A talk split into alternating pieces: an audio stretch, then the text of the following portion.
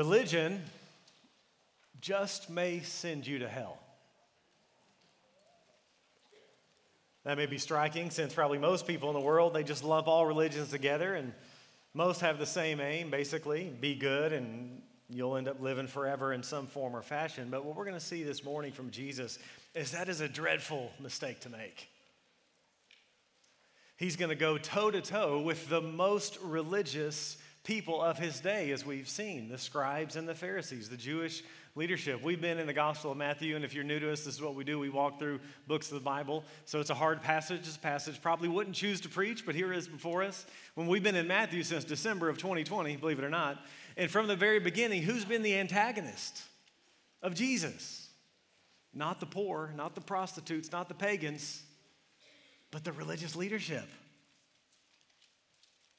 And in chapter 23, it comes to a head. Jesus here puts on the proverbial gloves. And again, the next several passages, they're hard. They're difficult on many levels, but we're committed to working through this gospel. We trust the Lord has a word for us this morning through these chapters. Last time I mentioned that there's a danger that we don't worship the real Jesus. That was what was going on here. They had a reductionistic view of the Messiah, and so they dismissed Jesus. They had a domesticated view. And so today and next week, we're going to come across some of the sharpest teaching that Jesus ever gave. In our last passage, Jesus did that little Bible study, remember, on Psalm 110, and they walked away and they didn't ask him any more questions. Well, now it's Jesus' turn to talk, and he's fired up. So much so that liberal theologians say Jesus didn't even say this. And all that Jesus says this week and next is consistent with what he just said, probably on the same page of your Bible in Matthew 22 about the great commandment to love. It's not as, oh, Jesus got unloving here. No, actually, telling the truth sometimes is the most loving thing we can do, even when it has a serrated edge. If we don't think that stern rebuke and love go together, we're not following the Jesus of the Bible and we have a distorted view of biblical love. If people call Jesus unloving, they either have the wrong Jesus or the wrong view of love. And here in chapter 3, we have a, a large section of teaching, and it's really the second to last of six collections of Jesus' teaching blocks in Matthew. So we're in Matthew 23, verse 1. Let's consider seven ways that the scribes and Pharisees get it wrong. First, the scribes and Pharisees talk the talk, but they don't walk the walk. Look at chapter 23, verses 1 to 3. Then Jesus said to the crowds, and to his disciples, The scribes and the Pharisees sit on Moses' seat. So do and observe whatever they tell you, but not the works they do, for they preach, but do not practice. Scribes and Pharisees were the teachers, they were the trained experts on the law, and they wanted they were Jewish leaders who wanted the Jewish people to be freed from Rome, and they thought really rigorous obedience to the law and a whole bunch of commandments that they added, that was the way. And so they would be talking about the law and implications all the time. That's what they were about. And they sat on Moses' seat, which just meant that just meant they taught. That's what you would do in that day. You would teach and sit. You would sit while you taught. And they taught as one who had the authority derived from the Mosaic law. So Jesus says they teach. And when they teach the law, do what they say, but don't do what they do. You ever heard parents say that? You know, do what I say, not what I do. It doesn't work. Jesus is warning them here don't be like them. Do not do their works. Do not follow their example. And he gives a reason that word for. For, because they don't practice what they preach. They're hypocrites. They talk the talk, but they don't walk the walk.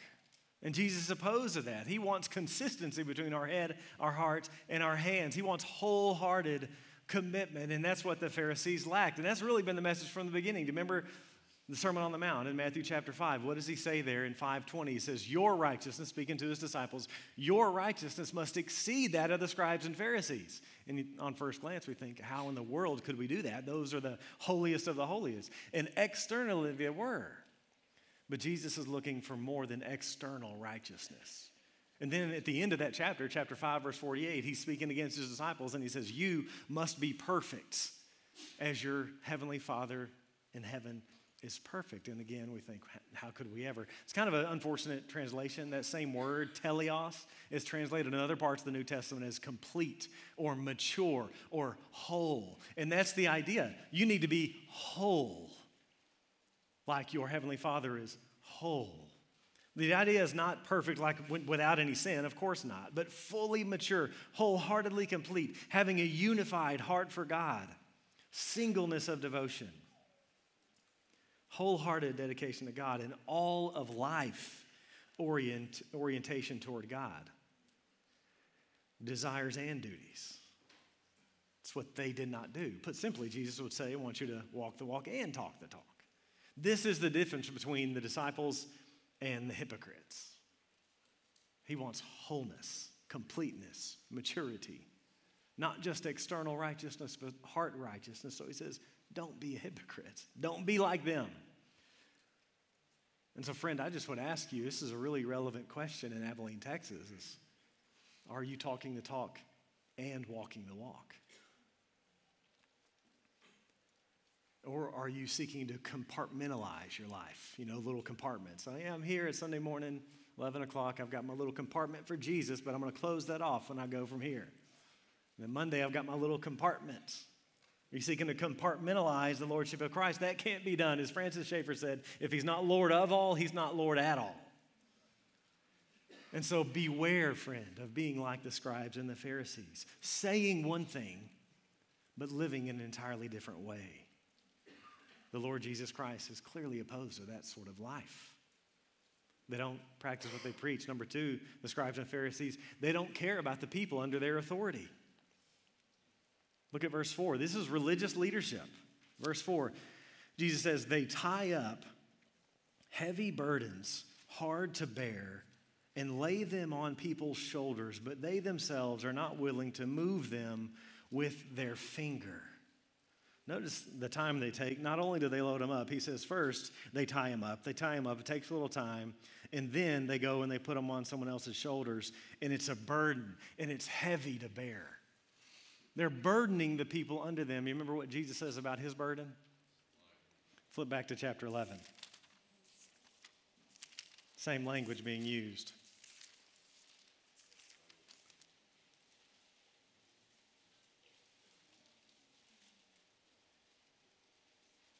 Jesus' invitation, Matthew 11, 28, he says, Come to me, all who labor and are heavy laden, and I will give you rest. Take my yoke upon you. So hold on, these, these people are tired. You know what a yoke is, right? A yoke is an instrument of work. It's what helped you work.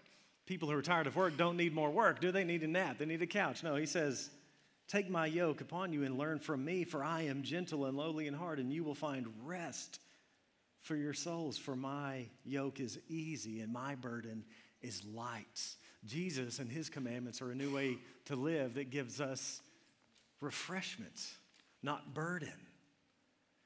His burden is not heavy like the scribes and Pharisees. Living for him is joy. His commands give life. Theirs take it away. And notice they don't even do it themselves. They tie it up that they don't even lift a finger. They don't care about people.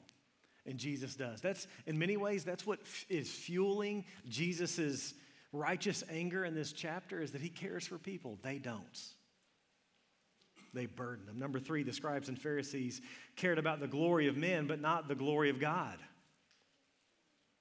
They act righteously only to be seen by others as righteous. And Jesus knows their motive and he condemns their motive. Their action seems good, but their motive is wicked. And again, there's nothing new in this chapter. He already said this back in chapter 6. Flip back with me, Matthew 6, the middle of the Sermon on the Mount. Chapter 6, verse 1.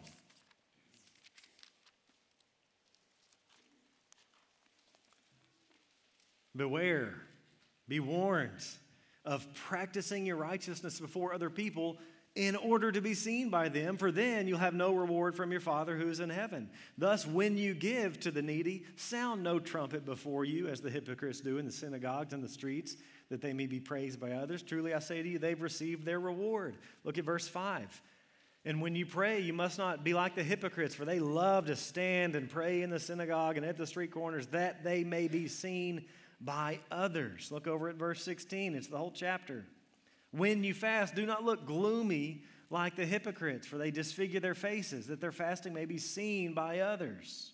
They do what they do in order to be seen. They want the glory. They want to be known as the holy ones. And so they're acting outwardly righteous so that they might be seen as outwardly righteous. They really don't have a heart for God. And how does he say they do? They make these broad phylacteries. You know what those are? We don't really use them today. Maybe you've been to Israel, maybe you've seen pictures, but basically they're these little Torah boxes. And so places in Deuteronomy and other places would command the Jews to have the, the law on their mind and on their heart. And so they took that, I think, wrongly, literally, and would put little pieces of scripture on their head. And then they would put little pieces of scripture on their, on their arm to be close to their hearts. And I think the motive is fine originally, but what they've done is they've made these big ones. I wish we had pictures to see this big old Pharisee just bogged down by this broad phylactery. Who can have the biggest Torah box on their head? Who can have the biggest box hanging off their arm? And not only that, the law commanded these, these little tassels on their robe, these white and blue fringes. And so they made it a competition. We want to have these super long ones just dragging behind me. Look at my tassels. Big old box. Everybody, look at me. In the first century, there were actually two schools, Hillel and Shammai, and Shammai made sure they outdid Hillel. Their tassels were longer. The motive, though, is that they want to be seen by others as holy and righteous and religious. It's easy to dismiss, dismiss big, fat Torah boxes, but what would be the equivalent of broad phylacteries today? I think an immediate principle here actually is that leaders, religious leaders, should not wear distinctive clergy clothing. I mean, you won't ever see me up here in a robe or a collar for multiple reasons. This is one of them. But what else? Maybe your phylactery is a certain translation of the Bible. You don't really find King James only people anymore, but that used to be a big deal a generation ago or so. Maybe it's the authors you read. Maybe it's your name on a plaque or a pew. Today, maybe it's your forearm tat. Special holy points if it's in Greek or Hebrew. Maybe it's your bumper stickers. I've shared mine with you before. When I became a new Christian, as a freshman in college, become a Christian, fairly, fairly, you know, immoral lifestyle and, and pretty radically converted. And the first one of the first things I did, I had this old 91 Explorer, and I went, I got the, I got it tatted up. I mean, everywhere. So on the front brow, big old massive words, bow now or bow later. I mean, this big. Bow now or bow later. You could see me coming. on the back, though, on the back, I had uh, you had the little license plate cover. Then I had the the bumper sticker, "Real Men Love Jesus," and then I had the little fish, you know, little ichthus. I'm not done. Then I had the the back of the windshields, big big cross. I'm not joking. This big. I mean, it covered the whole back windshield, and it said "Eternally Secure." And so, from every angle, I was just a, I'm a, I'm a driving track bomb. You just see me coming. At the time, one of my best friends, he's a rapper now, uh, Big Mike Corleone, he was like, Bro, we can't take that to the club no more. Go and preach the gospel. Now, listen, I think my heart was pure there, though. I think. I don't think I was just trying to be self righteous, but here's the challenge of Jesus. We got to weigh our heart. Having a Greek tattoo is not sinful, but what's your heart? To look really holy? You got to know the heart. We all should be acting very righteously. We just got to know our heart. Why are we doing it? Jesus indicts the motive. Maybe it's your social media posts. Maybe you spend more time, you know, posing and getting the right angle on that psalm before more than you actually spend time in the psalm. Again, nothing wrong with posting scripture. I post scripture all the time, but what's the motive? What's the heart level? Look at verse 6, Matthew 23, verse 6. They make their phylacteries broad and their fringes long, and they love the places of honor at feasts and the best seats in the synagogues and greetings in the marketplaces and being called rabbi. They like to be known. They like to be honored. They like to be privileged. They don't really care about being holy, but they, they care about being seen as holy. They want to be first. In fact, that little word first is there a couple times, the word proto. They want the first seats, they want the first chairs. They like to be known and seen in the marketplace. But Jesus then turns and he addresses his disciples specifically in verse 8. He says, But you, you're not to be called rabbi for you have one teacher, and you're all brothers. And call no man your father on earth, for you have one Father who's in heaven. Neither be called instructors, for you have one instructor, the Christ. Jesus contrasts the way of the Pharisees and the way of the disciples. Again, it's the same thing he did in chapter 6. Chapter 6, verse 3 they give to be seen, but you are to give in secret. 617, when they fast, they mess up their faces and they put the little cross of ashes and they post the selfies. But you are to wash your face so that no one will know.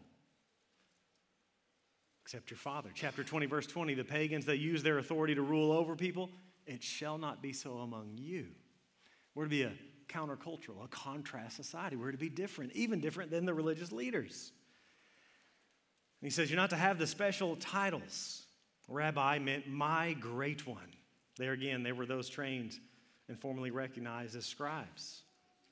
You're not to be called rabbis because you're all brothers, he says. This is why historically in Baptist churches, what would they call the pastor?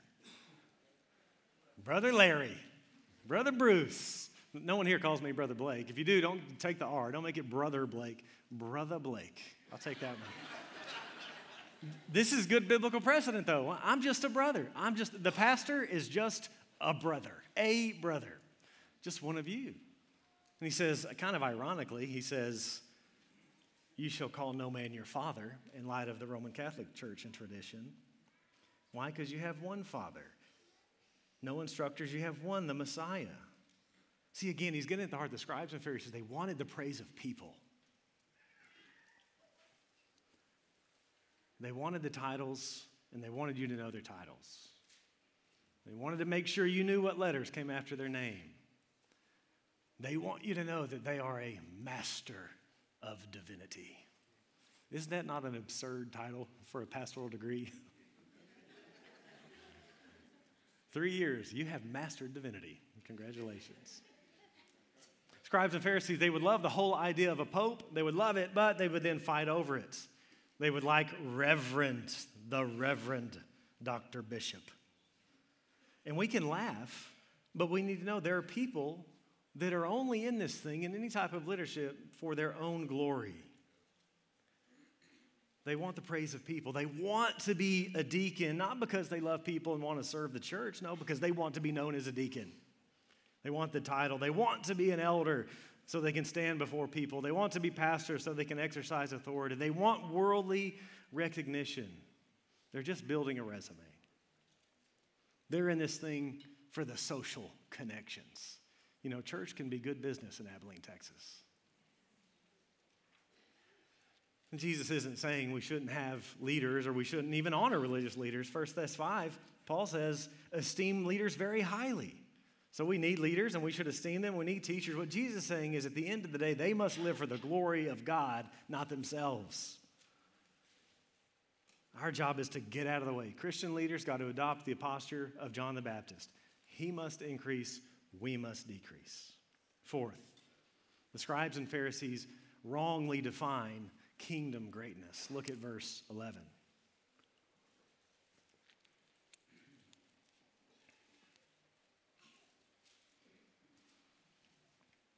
The greatest among you shall be your servant. Whoever exalts himself will be humbled, and whoever humbles himself will be exalted.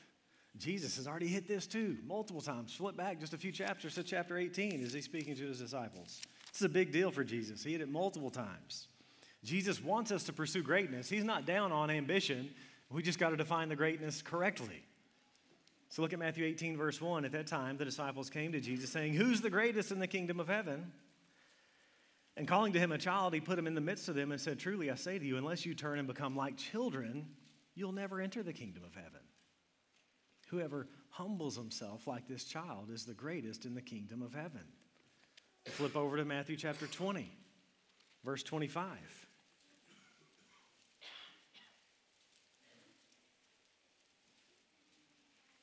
Jesus called them to him and said, You know that the rulers of the Gentiles, the pagans, they lord it over them, and their great ones exercise authority over them. It shall not be so among you.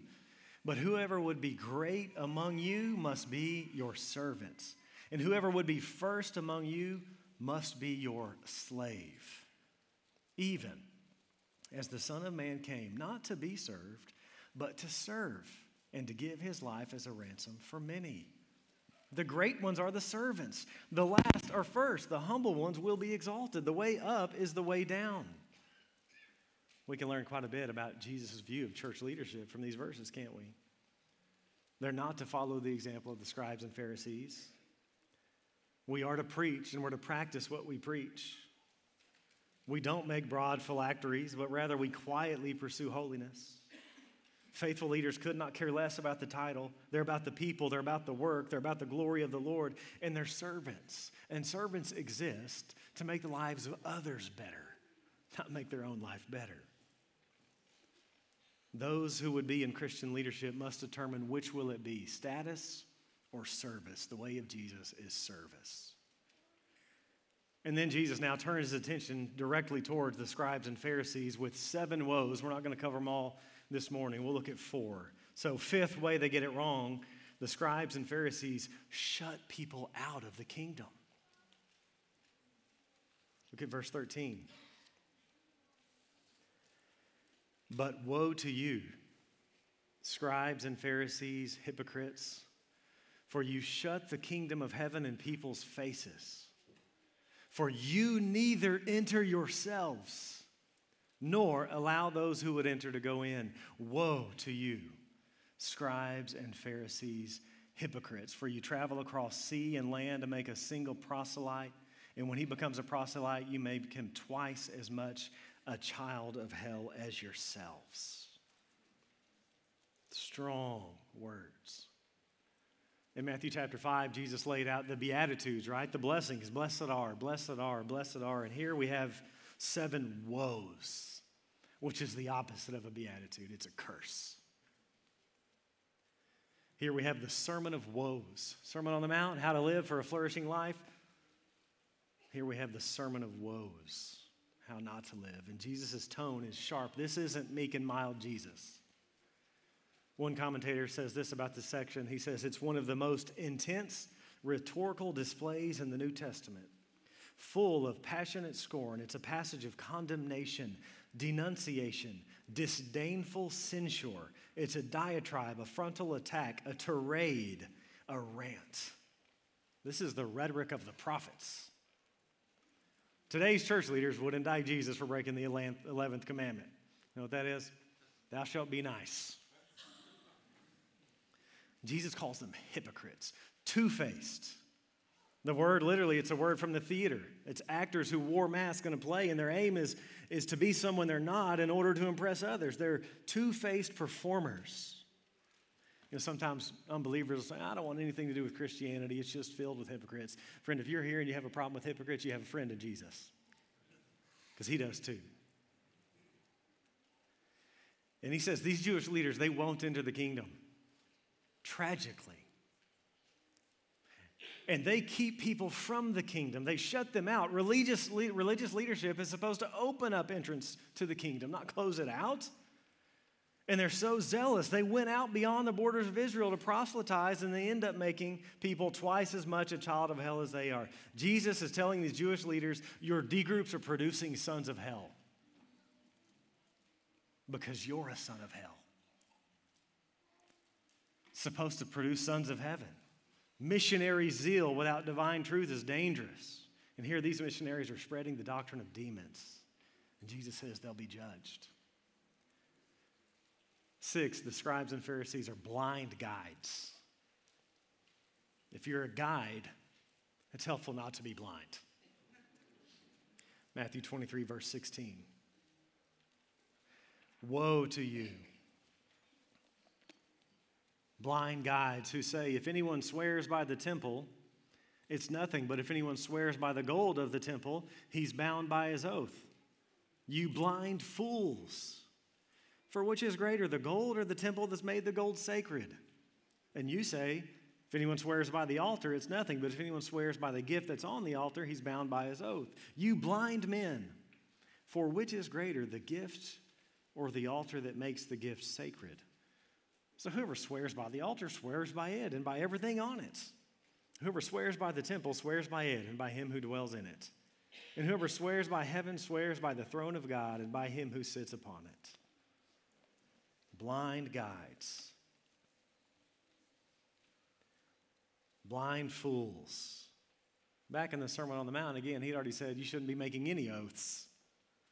But here they are making all these fine distinctions between vows that are binding and vows that are not binding, and they get everything backwards.